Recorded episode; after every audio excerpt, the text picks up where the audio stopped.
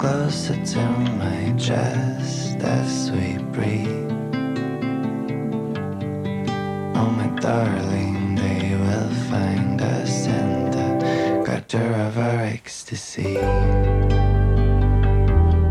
Det var så att du lämnade alla grejer hemma i Stockholm och åkte upp till eh, Nord-Norge. Exakt. Ja. I tre veckor. I tre veckor och hade liksom ingen koll på tid och rum nästan. Nej, vi lämnade mobiler i Stockholm och lämnade alla prylar. Och det var december så det var så här polarnatt. Så vi ville göra något slags experiment. Och jag en konstnärsvän som är målare. Um, vi ville göra ett experiment att bara åka till en så här totalt isolerad stuga vid havet med berg runt omkring i polarnattsmiljön där solen inte går upp ovanför horisonten. Och bara så här kält förlora oss totalt i skapandet och i varandet och så här se vad som kunde komma fram av den processen. Skriver du både melodi och text på såna här ställen när du är på såna miljöer? Ja, absolut. Melodin, för mig kommer en låt ganska... Det är melodin som kommer först alltid för mig. Okej. Okay. Uh, eller f- nästan alltid mm. kord, alltså ackord... Um, följden kommer först, att jag, jag sitter och leker med gitarren och så hittar jag någon, någon slags, ofta ett plock som jag tycker om i en ackordföljd.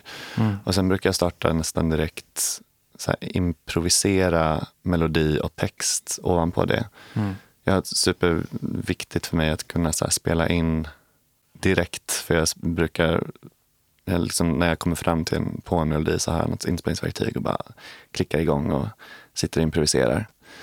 Och sen brukar det komma, alltså det brukar gå ganska snabbt att få en färdig grund till en låt. Om väl melodin och plocket kommer så kan det liksom ta en två timmar, tre timmar och sen har jag en färdig grund och sen så får man justera, finslipa på den såklart.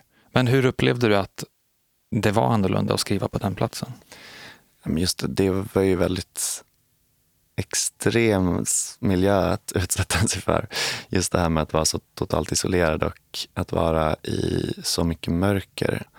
Samtidigt som det var på nätterna var det, tror jag, finns åtta av de tre veckorna, åtta nätter av de tre veckorna så hade vi norrsken som bara lyste upp hela himlen. Och, oh, herregud. Uh, så det var ju, det var liksom, det kändes ju otroligt magiskt och just den platsen var liksom, energin som fanns där var... Ni vet inte riktigt om det är dag eller natt nästan, eller hur? Nej. Är det, är det så extremt? Alltså, man, jag trodde att det skulle vara så extremt, men det fanns ändå en fyra timmar på dagen där det blev lite skymning slash gryningsljus. Mm. För solen närmar sig horisonten, men den kommer bara aldrig över. Mm. Men det var ju otroligt vackert det också, för då under de timmarna så var det ju bara så här lila, orange och mm. så här mörkblått ljus. Och ni skapade um. på...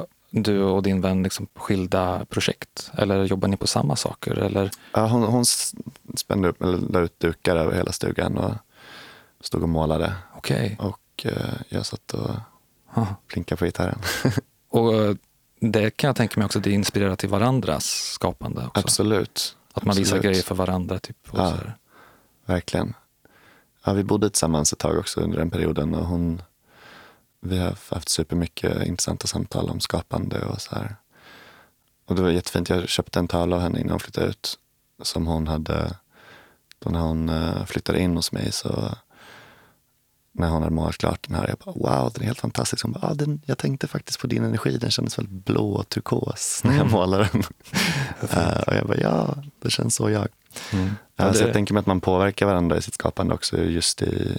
I bara i varandet och, ener- och energin som man delar mellan varandra.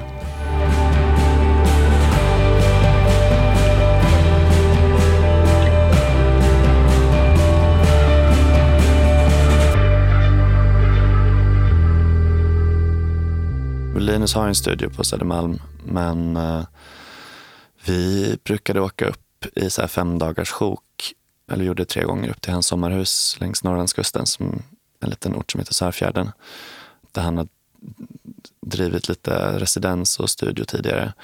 Så där brukar vi åka upp och rigga upp studio helt enkelt mm. i, i sommarhuset mm. som är precis här vid havet och sandstrand och skogen och tallar. Och, ja. och en, en magisk plats också med jättefin energi. Så för mig var det jag föredrog att, att åka iväg och rigga upp en lite mer do-it-yourself-studio i, i ett sommarhus än att, än att sitta i en faktisk studio att spela in. Ja, men det där är ju intressant. Alltså så här, någonstans har du skrivit att din genre är uh, lo-fi, alltså lo-fi bedroom någon, i den sfären någonstans. Exakt. Det, det är ju en intressant genre på det sättet att just lo-fi-kvaliteten är så stor just nu, tror jag kanske har med att göra med att så här, folk spelar in när de har feeling. Exakt. Och inte, alltså hi-fi är det dyra och lyxiga, ah. men att man åker till en studio för hi-fi kan göra att man tappar lite också. Så där. Och att det, lyssnare bryr sig inte ofta. Nej.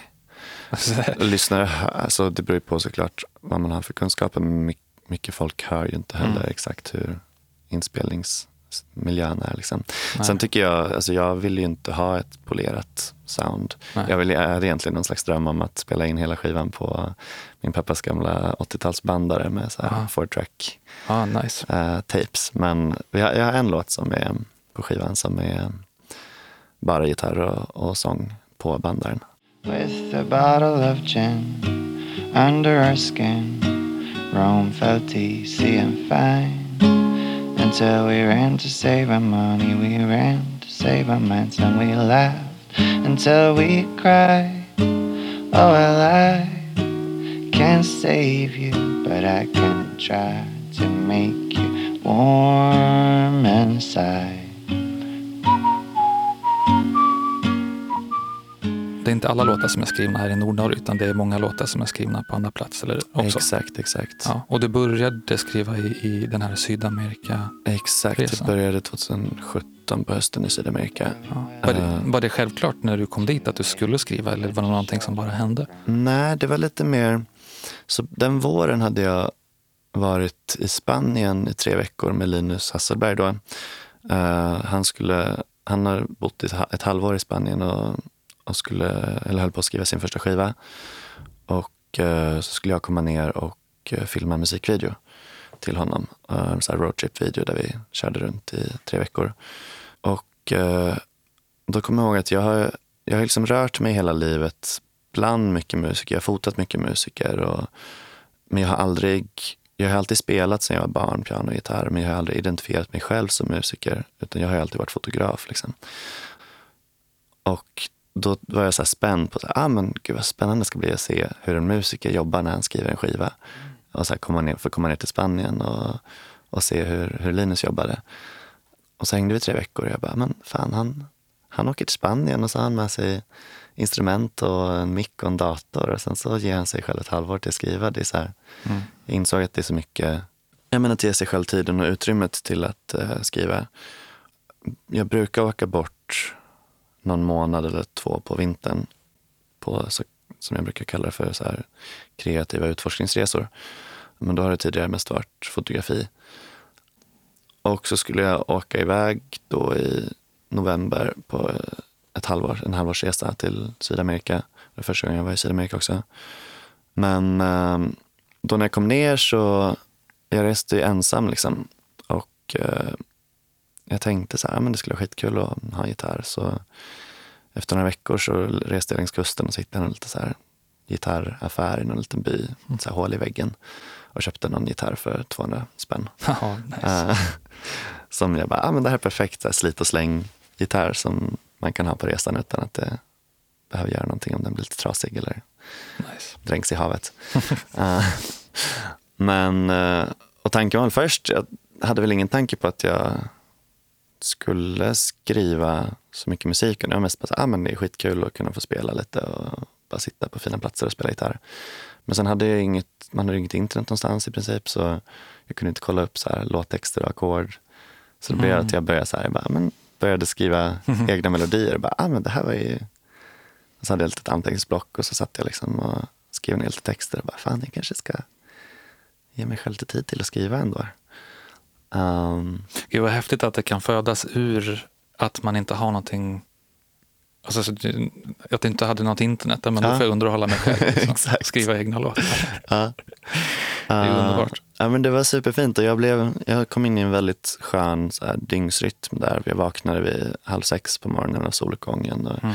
just det var längs kusten där, Karibiska kusten, bodde jag i hängmatta vid havet i sex veckor. Och, mm. och då vaknade man liksom vid soluppgång och så satte jag mig på stranden och med gitarren och bara var supertaggad. Jag kommer ihåg att jag gick och la mig varje kväll.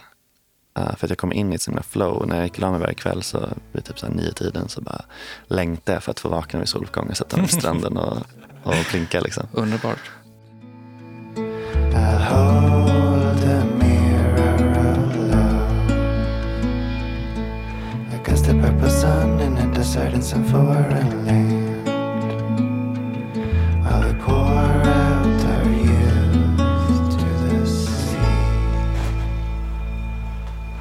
Vet du vad du skriver om när du skriver det?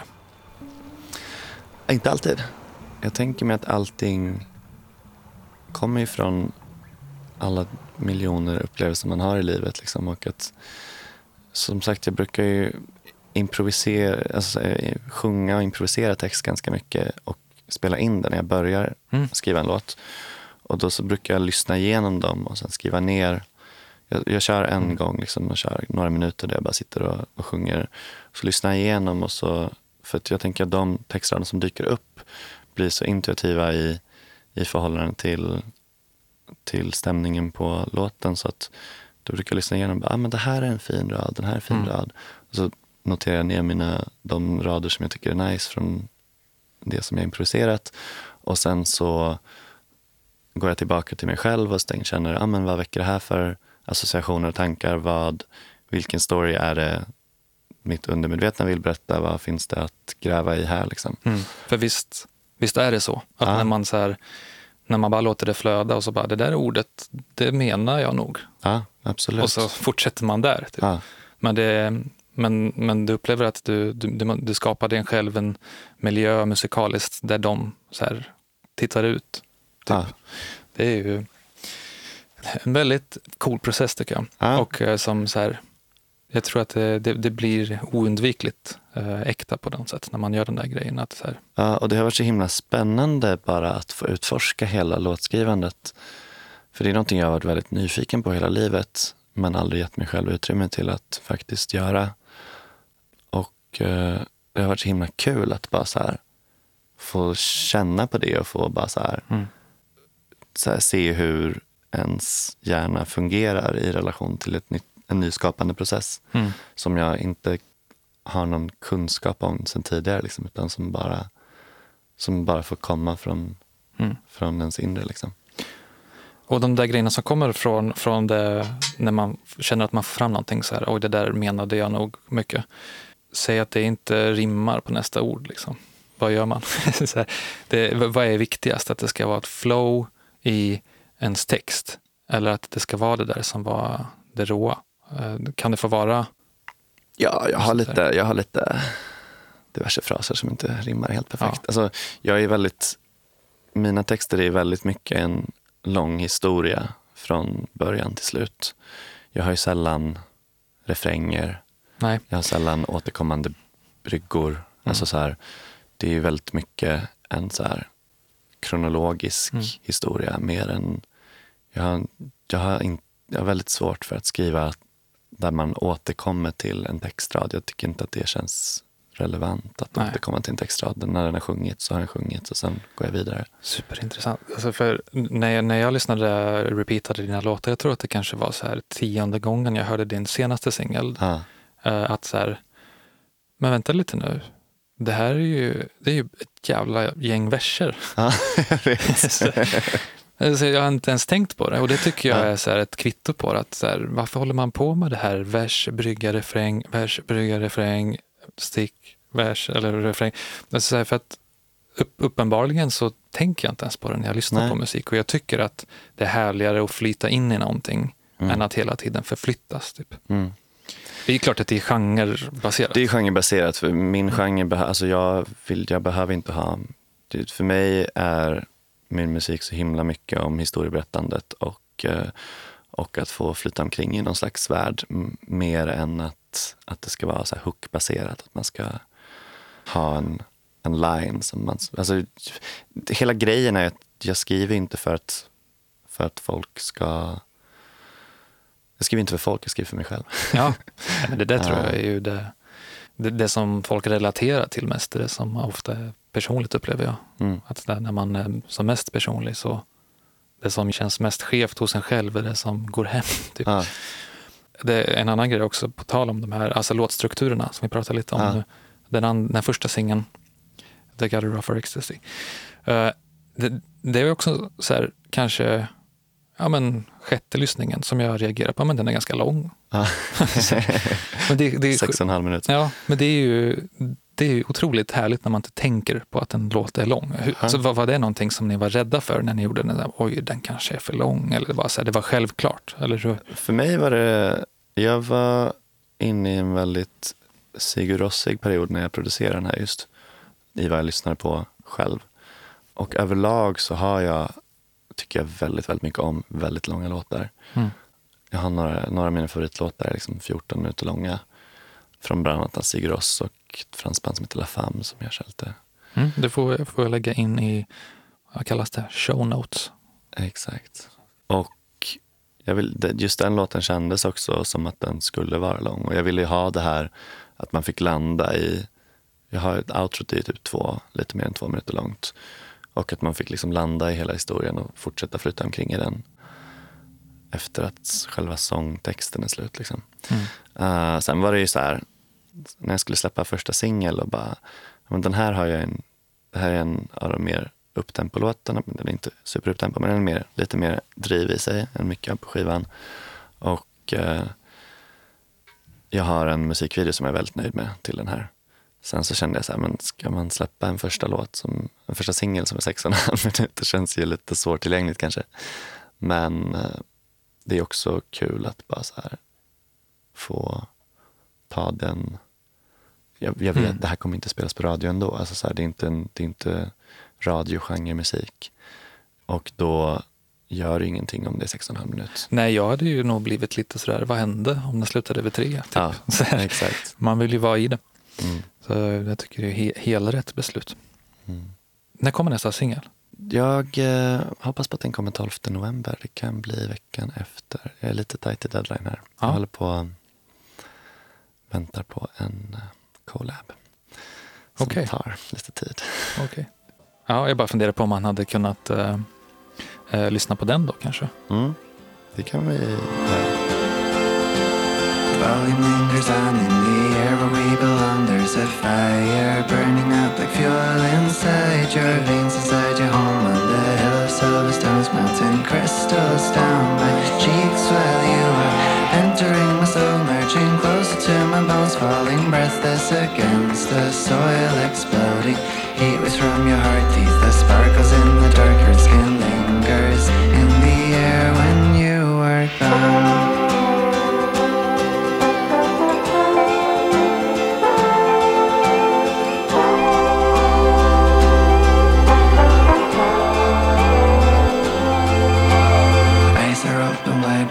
Suddenly ignites while that couch is shining against my back. Waves come crashing in my brain. Colors changing, people stay. Nightlight trickles, covers your face. You're smiling while we dance and while we fight, while we laugh until it's time for the sun to punch down the street drunk on me.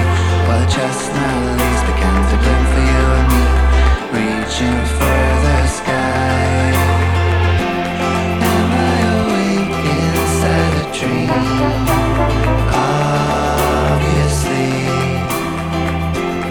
just melodin, så det köket hemma när jag bodde med en konstnärsvän fortfarande hösten tjugohundraarton tror jag.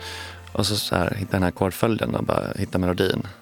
Och vi satt där och jag bara, är inte det här, är inte det här lite för glättigt? Den här melodin är lite glättig. Mm. Han bara, jo, lite, lite glättig. Så jag lade ner den. Uh, men sen så när jag var i Nord-Norge så fortsatte jag på den och så skrev jag en text till den då. Men sen så lade jag ner den igen. Jag bara, kände inte riktigt helt.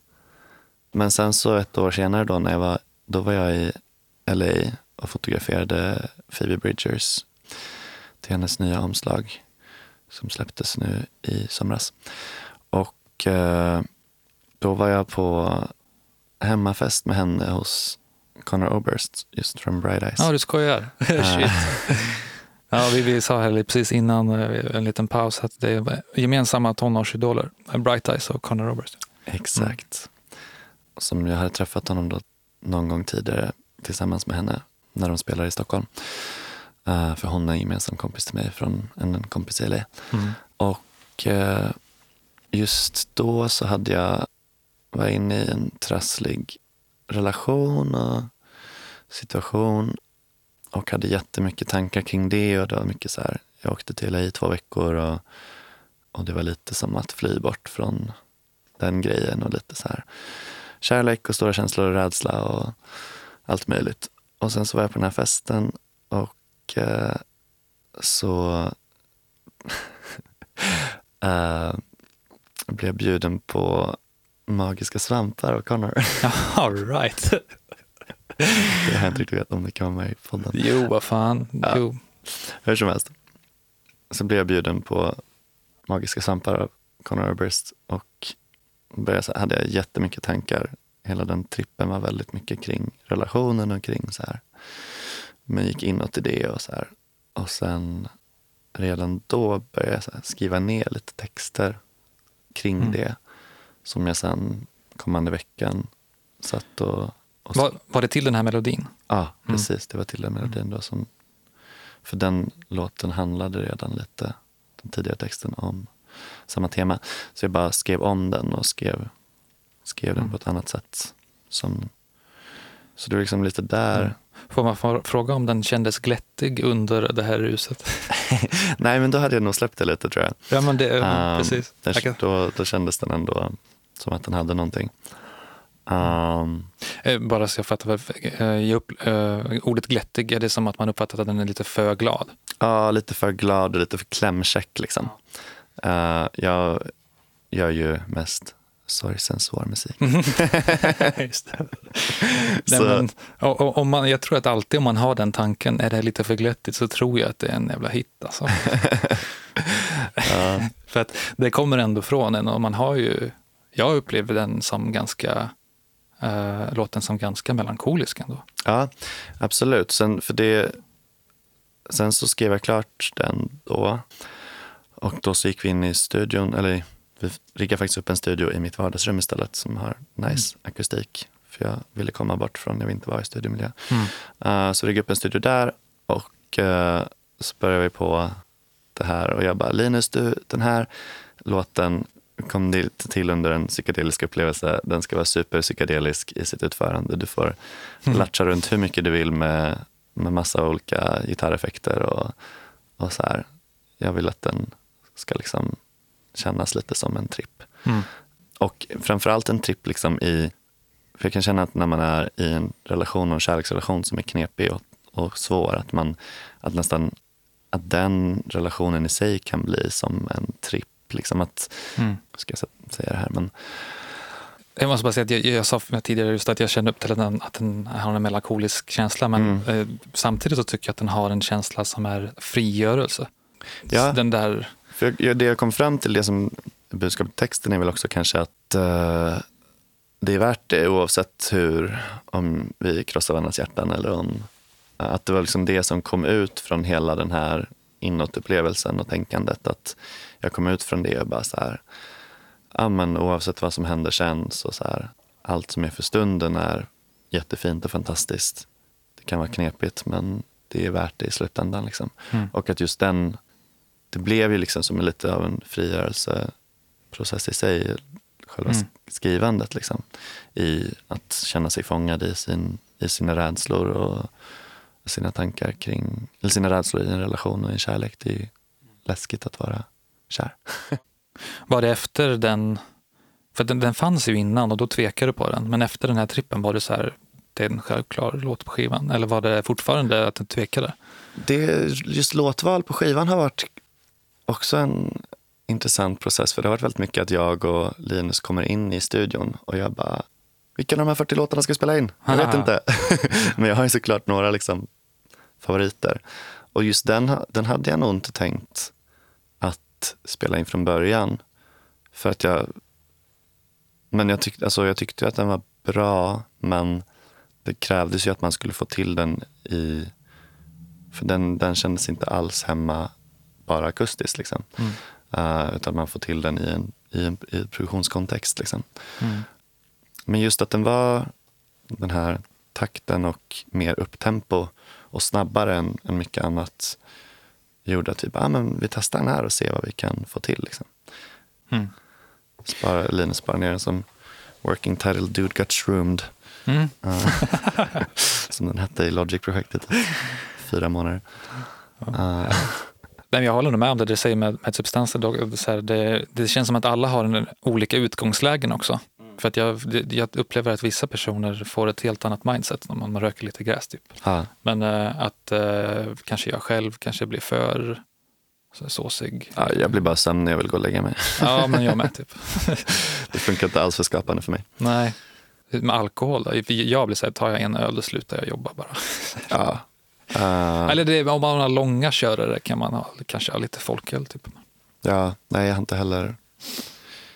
Ja, vi har haft ganska nyktra och vuxna inspelningssessions. Ja, nej, men det känns ju som att ni skapar uh, inspirationen.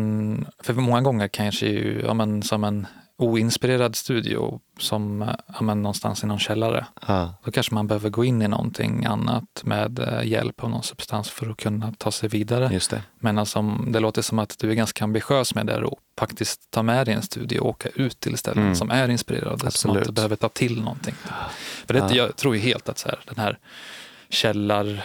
Lokalerna utan fönster är ju döden för kreativitet. Ja, det tror jag också. Sen så, Ingen nu, luft, sitter, nu sitter ju Linus i en, en uh, Per Anders Vågerströms gamla skrivarlia på Söder, som är så här sjuttonhundratalsgård med trädgård. Ah. Så det är också en hyfsat inspirerande miljö. Underbart. Uh, men, uh, men jag kände ändå just att, att åka bort och få vara, få vara i det dygnet runt i flera dagar i sträck. Mm. Att man kan liksom... Man lämnar in, man kommer till platsen, man går in i inspelandet, man, man skapar mm. en energi som man är i dygnet runt. För när man, just när man spelar in, när jag spelar in i, i Stockholm så blir det liksom, då går man hem sen, så diskar man och så tvättar man och så städar man. Och det, jag ty- tycker det är skönt att bara lämna allt vardagsgrejen bakom sig och gå in i en... ett annat mindset just mm. under den processen. Ja, nej, det, det där tror jag är helt rätt. För att eh, man ska känna av någon slags kärna från slutprodukten, att så här, det här kom från, kommer från ett ställe. Mm. Um, jag tänker att det ger också till slutprodukten i det där. Du sa det där att eh, ja, men ni har inte varit supereffektiva heller, utan det går och att man får bara vara i det och så sen så, ja men nu lägger vi lite sång eller det att, ja. Typ, för det, det kan jag också just den klassiska modellen att man går in i studion som mm. man brukar säga uh, att, så här, att tick, klockan börjar ticka och man, ja, så så här, vet, det. det kostar pengar och du vet mm. det, jag kan tänka mig att just det där att åka iväg det, det är verkligen värt alla former av nedgraderingar i ljudkvalitet som yeah. finns för att fånga det som är på riktigt. Exakt, det blir också som att då kan man liksom, det känns ju inte som att man jobbar på samma sätt. Alltså att man jobbar, jobbar, utan man leker mer på ett annat sätt. För att man, man kan vakna, vi går ner till sandstranden, tar ett morgondopp i så här, eh, septemberhavet liksom. Går upp, käkar lite frukost, sitter några timmar, spelar in, la, han lagar lite go, goa italienska pastor. Mm. Uh, vi sitter, jag kanske sitter lite själv på eftermiddagen, han kanske ligger och läser. Mm. Han kanske sitter själv en liten sväng, vi sitter tillsammans. Alltså, också när man jobbar med en producent, att det ska få kännas kännas inspirerande och kul för honom också. Mm. Även fast det inte är hans musik som vi spelar in, utan att, att skapa någon slags miljö där, där vi båda blir taggade liksom.